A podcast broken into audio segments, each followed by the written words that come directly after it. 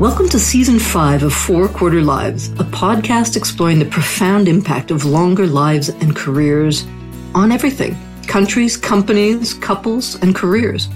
I'm Avivah Wittenberg Cox, and this season will be starting by investigating the scary, exciting, and urgent topic of career change.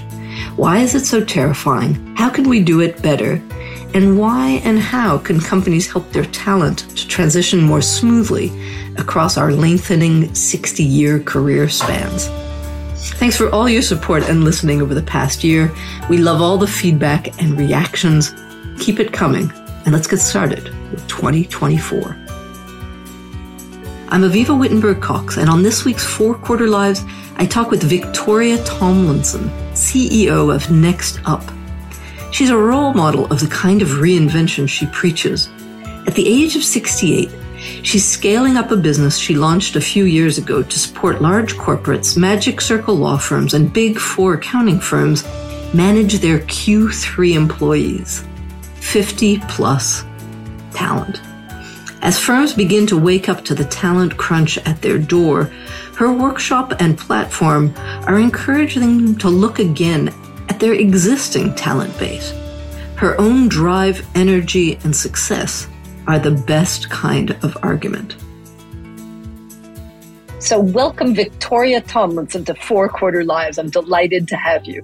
Oh gosh, this is such a treat, Avivah. I'm so admiring of what you're doing, and I think we're very much on the same page with our thinking here. This is so special. Thank you.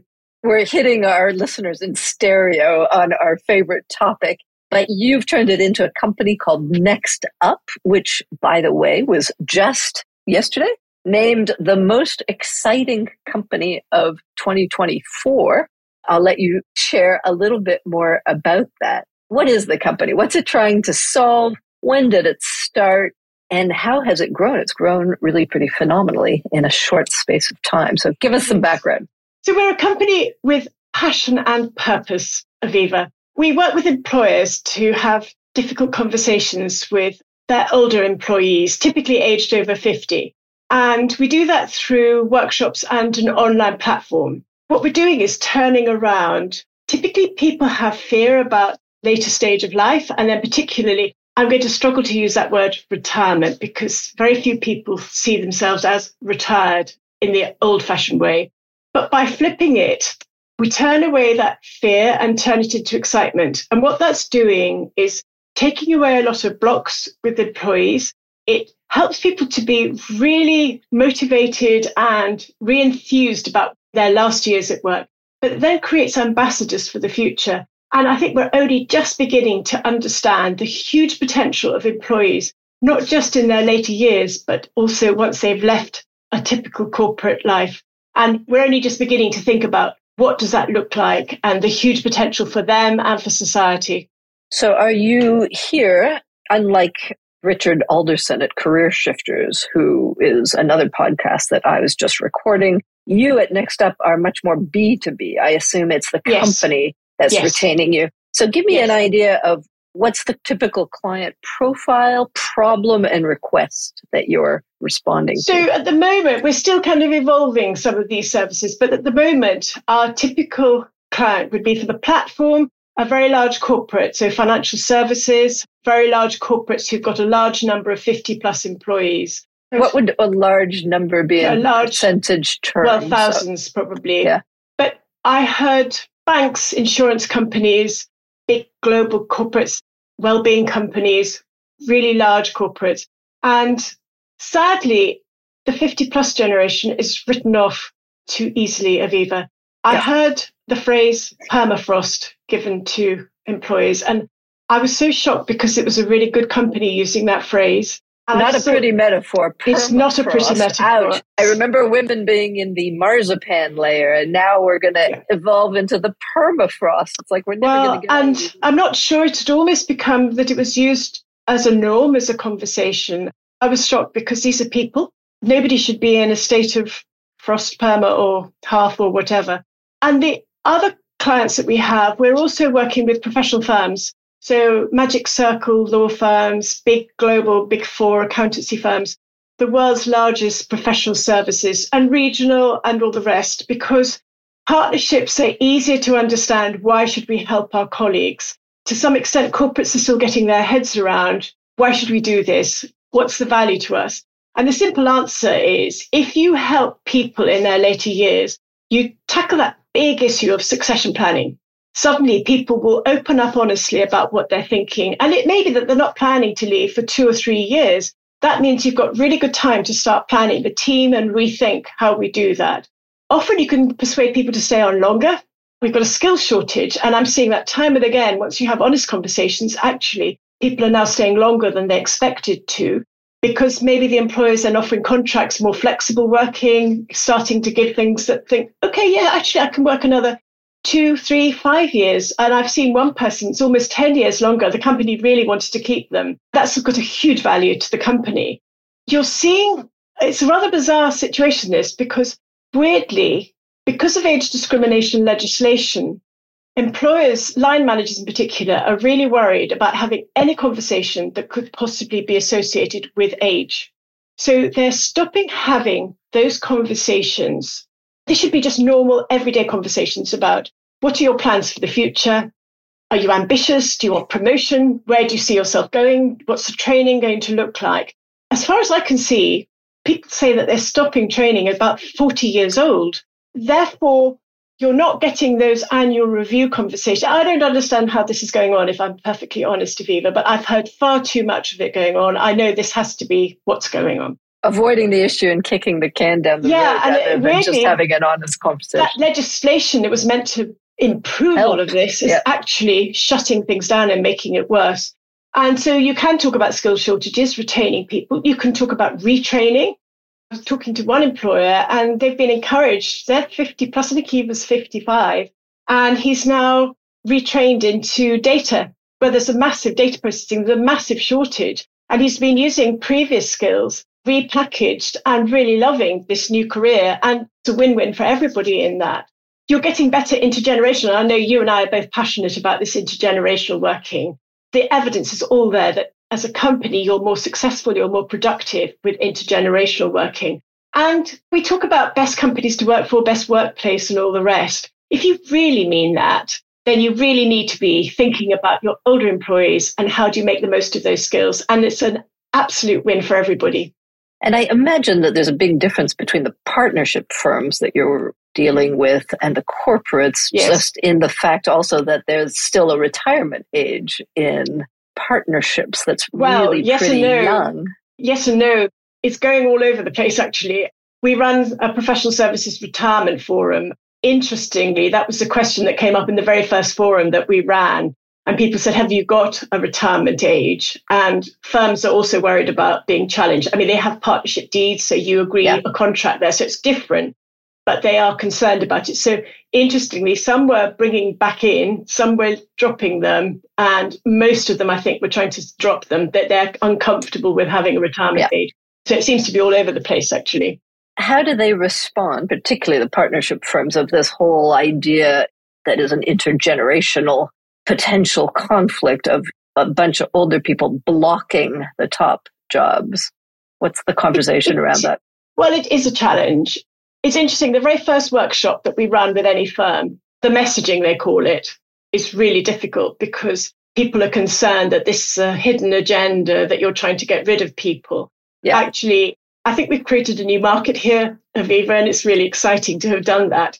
It's now becoming seen as the normal thing to do for firms. And I've got a couple of firms now that it's just standard practice. Anybody over 50 should be going on this, which is good. But the intergenerational thing, I think we're only starting to understand how you make the most of everybody's skills. We should be using them more. So I can think of one firm where the alumni they have a brilliant scheme. This is EY. They have a fantastic scheme where partners become what's called an official EY ambassador and they can commute. I think it's 10, 12 days holiday in their last year into working in their first year of retirement and they can use that to help the firm in any way they want. And it's quite interesting how that's being used. So they've got to both agree what they would like to do and what the firm needs. It's a business focused activity that. But we're seeing somebody, for instance, helping younger people to go out and win business, business development. And mentoring and coaching them in that. Others maybe retain on a particular client that would like to see some continuing support, or it might be helping to develop some new services. It could be in a whole completely different ways to use those skills. And to me, that's a really good way of starting to think about. It's not that people necessarily want to carry on 24 7 the work they have been doing, and to be really imaginative and starting to use that experience in new ways. So in that particular case, you know, you're not blocking younger people coming through. It's being imaginative with how you help both generations, actually. And yeah. one of the other things, talking about intergenerational on our workshops, on the first day of the workshops, we have to be really realistic that a lot of things that used to be a norm, if you wanted to carry on doing something, if you were a senior person once upon a time, you used to get a non executive director role. And to be honest, that's becoming less normal now. Boards want more diversity, younger people very often, different skills, maybe cyber data, whatever it is. But what partners still have, and anybody over 50 has, is amazing life experiences with huge value. And we've done an awful lot in a lot of different ways of getting the experienced generation to mentor younger people. In particular, we've got partners in professional firms to mentor tech entrepreneurs. And it's interesting because a lot of them go, I mean, many of them are techie these days, but a lot of them go, I'm not techie. And I kind of go, you don't need to be there. They've got all the tech skills they need. What you bring is experience of life. You know how to sell to a large corporate. You're looking at some of the obvious questions we've all seen on a Dragon's Den things that to an experienced eye, you think, oh, we're missing a really key, obvious point here. And it's just you've seen things before, haven't you? I'm a great believer that anybody over 50, you don't have to be senior. You could have been in all sorts of roles. You could be a receptionist. You could be a driver. You have got real life skills there that are of huge value to your company and to society. And we're just not using those properly at the moment we're writing people off. It's a downward trend instead of upward. How do we use these in new ways? Yeah, well, the ageism is still pretty rife, yes, particularly on the hiring manager side. So getting through that to blow it open and give a little bit more flexibility to these yes. latter decades is very useful. That's beautifully brings us to your own story, Victoria, because you're like a role model of creativity in retirement in the way you're managing your own career. So give me a little bit of your story and okay. Why you became an entrepreneur in your 60s. Have you always been one, or is this just your okay. latest chapter in a long portfolio variety? yes, it is. I have to say, Avivah, I am having the very best time of my life. And I genuinely mean that. I feel like, and I'll talk about what I've done, but I've got a massive range of skills, as most people do at this age. But I think what, what age is that? You you I'm 68. I'm happy to 60. share that. Yeah, 68. I didn't do a proper degree. That's always been a bit of a chip. I did what's called an HND, business studies, but I managed to wing it and get into what was Plessey Aerospace as their first female graduate trainee, actually. It's a huge company. Nobody made a big thing about the first anything. So I've been the first only female, really, most of my career, but nobody made any big deal of it for all of that time. It just until now. Just, yeah, no, exactly. It's really weird. it only um, took you. 12 I know exactly. I did legal and contract work with engineering, trade unions, strikes. I hated it management and unions didn't trust each other. I just wanted to knock everybody's heads together, just say, can we all sit down around a table and have a proper conversation? It was miserable. I then went into another industrial company, but that was what's now De La Rue. And then I managed to get a job selling banknotes around the world, which I absolutely loved. I used to go to Africa, Far East, Middle East on my own, used to go in after a coup, went to Uganda, Ghana just after coups, had to take my own food in. I had an absolute ball. And of course, you didn't have social media, you didn't have easy contact then. So you were on your own out in the field. We used to have telex machines to communicate in those days. But that was huge fun. And then I went to EY in London, quickly promoted, and I was asked to go on the leadership team at the age of 32. And I had a division of 100 people. I was focused on culture change and turning around all the admin teams who'd been left out of a big culture change program. And that was great if I'm honest, it was quite a boring job. It wasn't a problem that needed solving in the same way. And I was known for being good with people and managing good teams, but it was great experience. But it wasn't sort of intellectually challenging in the way of some other things. And then I married somebody and he was in the north and he said he'd only marry me if I worked, which in those days was not always normal. So I absolutely loved the opportunity. And I started my own business, Northern Lights PR. And I had that for 32, 33 years. And of course, it changed over the years as comms changed. I was very early into social media. I sat on boards also sort of alongside and chaired a board for a university and things like that. And I was seen as being very odd that I was on LinkedIn, but I was quite a senior person. And gradually, I started being sent senior people who were retiring but hadn't retired and wanted to do things and suddenly realized, oh my God, I need a LinkedIn profile. I need help with personal branding. I need help. And that's how I moved into this whole retirement space and realized actually it was heartbreaking, if I'm honest, Avivah, because people would come to my office I remember a really senior banker saying to me, This is the first time I've talked to anybody about how awful this is. He didn't even say I feel. He said, I'm a failure for the first time in my life. And I kind of thought this is ridiculous because he has yeah. so much to offer. And indeed, he's gone on and created eventually a new career and he's doing well. But it got me into looking at this whole what are we trying to do here? And it's ridiculous that was how I got into. And I got Professor Nigel Lockett, that I had worked alongside in academia for many years. I asked him to come and look at my business. And I was finding that our business clients didn't understand social media. And I failed in explaining to them why they needed to own this. I was not managing it. And I felt like we weren't delivering the same kind of results as we had. It was just not the same business now I feel like I'm bringing all those skills together with Next Up, all the different things that I have done. We're working internationally and I'm using all those different skills, com skills. Our website, we have 200 plus video stories on our platform to help people with ideas and inspiration. That's what we're about really is inspiration. What am I going to do next? And it's giving people ideas and then the skills with what am I going to do and how am I going to get there? That's what we're focused on. How old were you when you did that? And are you ever going I was to retire? 63. No, 63 when I started way? it. No, no, no, no, no. I've got plans for the next 30 years. I've got loads of plans for this business still to build it. There's got so much scope. And then I guess one day when I'm in my 70s, maybe 80s, I want to start up a charitable foundation. There's so much here that I want to pilot. This is the bit that really I feel like we've hardly scratched the surface of how we use those skills in retirement. How do corporates get value from that, both for them and for society? Because I think this is the way for them to deliver so many of their both business objectives and ESG objectives, which really should be the same anyway. Yes, it should. That's the idea. Yes. But it often isn't, and you're right. Correct. Where would you like to take it? When are you going to feel satisfied? What's the vision 10 years hence? 10 years hence, I would like it to be normal. I was going to say we're getting there, but we are getting there now for the professional firms that yep. it is normal to help people plan for their retirement. I'm not talking about finances. People do or don't do that, well or not well.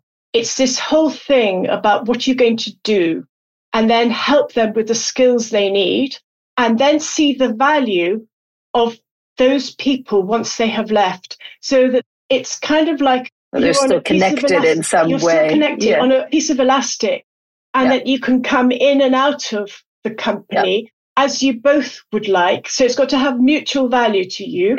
Somebody was telling me this morning about in Japan how he worked with Hyundai and how retired people come in and sit using their experience. You can go and call on them to give you advice on all sorts of things. Now, the way it was described, I was thinking, mm, I could see this having a few problems as well, maybe. But I thought, what a brilliant concept, though, that this is a pool of people. Now, and I know there was a company in Germany that has what they call the bench. I think it's AXA.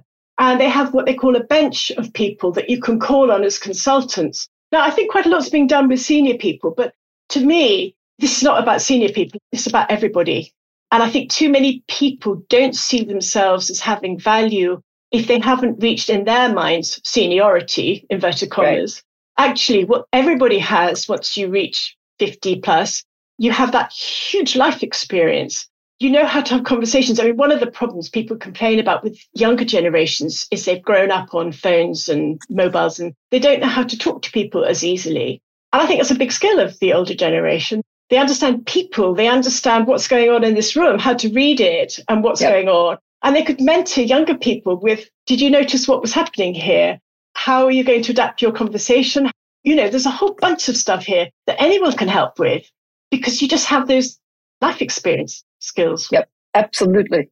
So I'm curious, after a few years swimming in this very large and growing space, what have you learned? What's the current landscape for retirees, if we can still use that word, or potential mm. retirees?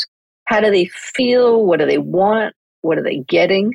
Are there any gender differences? Are men and women experiencing this time of life differently or not? I think the first lesson is the word retirement is way out of date. It's hated by huge swathes of people. They don't relate to it, the concept of what retirement means. They feel even more marginalized than they did when they were working as an older employee. Not a great term no, either. exactly. It? We really need a new vocabulary we, between we, the we, retirement and the older We workers. definitely do, Avivah. I also think we've fallen into the trap ourselves. We talk about employees age 50 plus. 50 plus, if that could be 60 years, you think of the range of descriptions for people from baby through to toddler, preschool, the narrow range of ages there. This is ridiculous. Anyway, that's why I've fallen on Q3, as you well know. Q3 seems. I know. Yes, of course. I should have used that word because it is a good phrase. That Avivah. So, what retirees feel, I think people are feeling written off. They feel like they're swimming in treacle. Do you swim in treacle? Walk in treacle, whatever you do. They feel like they don't understand. They want to do something. They want to be useful most people are not necessarily wanting to work 24 7. And I do get accused of trying to get everybody to keep working. That's not what this is about. This yep. is about helping people to have a fulfilled and useful life. You and I, Avivah, we've talked in the past about this. Keep it as finding purpose. It's such a big phrase. But what we're trying to do is have a really healthy and happy later life by doing that, we're adding 10 healthy years to people's lives. We're reducing the risk of Alzheimer's by two and a half times. This is for you personally a big issue, and it's for society, it's a big issue. So, what's the dream? The dream is I want people to be net contributors to society as they get older, once they have retired, unretired, rather than being seen as written off and a drain on society. We've got to change that concept. And actually, by keeping people more active, they will not be a drain. A few people, sadly, will still have major health problems. But if the more active you are, the less likely you are to get all those major illnesses, and particularly dementia and Alzheimer's. So that's my dream is that we keep people happy and fulfilled and using those skills. Any gender differences? Do we see men and women coming to this period and experiencing it in different ways with different there are. They're feelings? very subtle, though. And one is quite interesting. When we first started out, we were helping individuals, but actually that's too late once they have retired. You need to help people before they retire. But what was interesting then was women were happy to pay and men were struggling. It was nearly all women who we found. And when I've discussed this with others, they go, yeah, of course. And I suddenly realized over the years with my previous business, I had helped a lot of senior women who wanted to help. They said, don't tell anybody, but I'd like help with presentation skills, more impact in meetings, board branding, whatever. A lot of more senior women were used to paying to get the help they need, and men aren't, to be honest. But other than that, to be honest, men and women struggle at this stage. The men think women are walking off with roles and opportunities. They think it's a woman's world now. Actually, it isn't. If you actually look at the stats, yeah, they're changing a bit, but it's not wholesale. And in fact, men and women are all struggling at this stage. They all find it difficult to get things. They all realize they've left it probably a bit late to start thinking about this stage and that they haven't really got a plan. I wish they did have one. This is where we go back into this needs to start. People kind of keep going, you can't start this too soon. You can't be too yeah. young when you start thinking about yeah. all of this. And I know you talk about that really Q2 or earlier, frankly, just knowing how to pace yourself. What mm. are the hmm. stages you're going to face and the transitions that you need to prepare for mm. and skill up for? So, absolutely, this is essential work. So, leads me perfectly to this next question, which is share a little bit more about the Next Up program. If a company comes to you, what are the program options?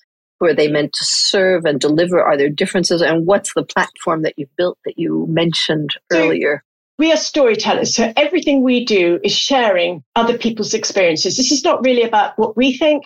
It's sharing and piecing together other people's stories, what worked, what didn't, what I wish with hindsight I had done differently. So on the platform, we have 200 plus video stories of people sharing really brutally honestly about things that have been very difficult.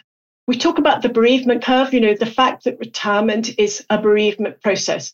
The more that you've got a plan and thought about it, the less impact it may have. But if you do experience really difficult mental health times, not to worry because that is a normal process that you just have to work through. So that will help people. This bit, when I went back to somebody saying I'm a failure for the first time, he was in a really bad place mentally. I hope that by helping people understand the impact, it'll reduce the mental health impact there. So we talk about that. We talk about the need for purpose. And on our workshops, we bring in 20 plus external people, people doing all sorts of different things. We use video stories. I mean, people come out completely overwhelmed. And it's the same on the platform you're kind of almost overwhelmed. We take people through a process. They build a plan as they go through 10 modules. We give them light touch homework. The thing most people forget about is retirement is not just about you. There's usually someone or two or three other people around you who you perhaps ought to have a conversation with. And that's usually a big eye opening moment. Oh, yes, I need to talk to my husband, wife, partner, children, expectations that other people have of you you need to talk about them honestly and work out what's going to work for whom. Um, and we also help people with skills, that dreaded social media that so many have ignored. Depending what you want to do, LinkedIn might be helpful, Facebook might be helpful if you want to be in a community. Even things like Instagram may be useful for some people. And then we also talk about how to create a new identity. Who you used to be when you were working is probably not going to be so relevant for whatever you're going to do. And you have to learn not to say, I was somebody or other, but I am whatever you're going to be. Then also how to make new connections. We talk about the biggest issue for most people is to make new connections. People don't understand or realize to what extent their social life depends on work colleagues. And once you take that away, for a lot of people, there's not much left, particularly men actually often yeah. rely very heavily on work connections. So it's really important. And there's a lot of research showing that happiness depends on relationships. And actually, you need to build on your relationships and create new ones for this stage. And we show them how to do that because it might seem really obvious, but it isn't at all. So we show lots and lots of really practical tips and help for all of this. And then the way to work out what you want to do and what we say to people is to keep a notebook before they leave. Start thinking what you really care about. People often have lost touch with who they really are. They've become quite work based very often. And you need to remember you. And what was that quote about this one wild and wonderful life? You know, you've only got Mary one life. Oliver, yep. Yes. And let's make the absolute most of that life. And this is a chance for you to do whatever it is that you want for me, that's next up in this business. And I am just having the best time. I feel like everything I've ever done is proving useful now. And it's so fantastic just to do something, just to come up with an idea and do it. It's amazing.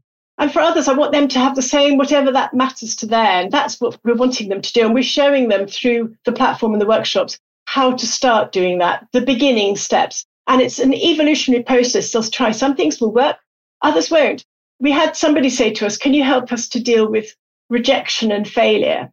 And I said to them, That's very insightful to think about what that's going to be. But I said, You know what? At this stage of life, it's only rejection and failure. If you set it up to be that, actually, if you just say, I'm going to try some things, some I'm going to love and some I won't, some will work, some won't, that's fine. And just learn from what doesn't work and don't do it again. Move on.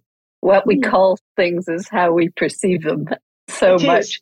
Victoria, it sounds all really essential work of just normalizing this phase, getting companies skilled up in how to address it, and getting individuals to not avoid the issue, but walk right into it, preferably ahead of time.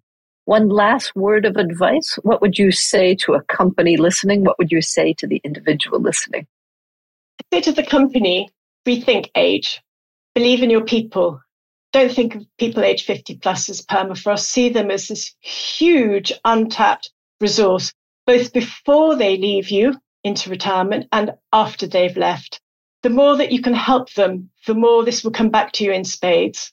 To the individual, there's going to be a phase when it's quite frightening and daunting for most people. Doesn't matter who you are, but actually work through that. Try a bit of this, try a bit of that. Keep a notebook, remind yourself what matters to you, and look forward to this being the very best time of your life. This is going to be the work life balance you always wanted, and you'll feel really fulfilled. This is a time of opportunity, no matter what you've done in your career. I'm not talking about senior people here. I'm talking about everybody. We all have a fantastic life of opportunity if we want it. And even if you need to earn money, there's still opportunity to do that now, never more so than now. If you just give it a bit of a chance, give it a bit of a go. Fantastic. A wonderful last word. Victoria, you and I, I think, are pretty good examples of people having. I hope so. Exciting, you, exciting well. new friends, of which yes. you are one. And it is lovely to not only have new ideas and new careers, but new friends at this time of life too. So thank you for being one. Thank you for oh, joining oh, me, and congratulations on the award. I think that well, came it's, it's very timely. Yes, one of them. Thank one you. of them. That's yes. okay you're still exciting, even if you're among exciting. so to your 2024, talk to you soon. For more thinking about the impact of our four quarter lives, you can read my column at Forbes and subscribe to my Elderberries newsletter on Substack. Let's design lives that aren't just longer, but better.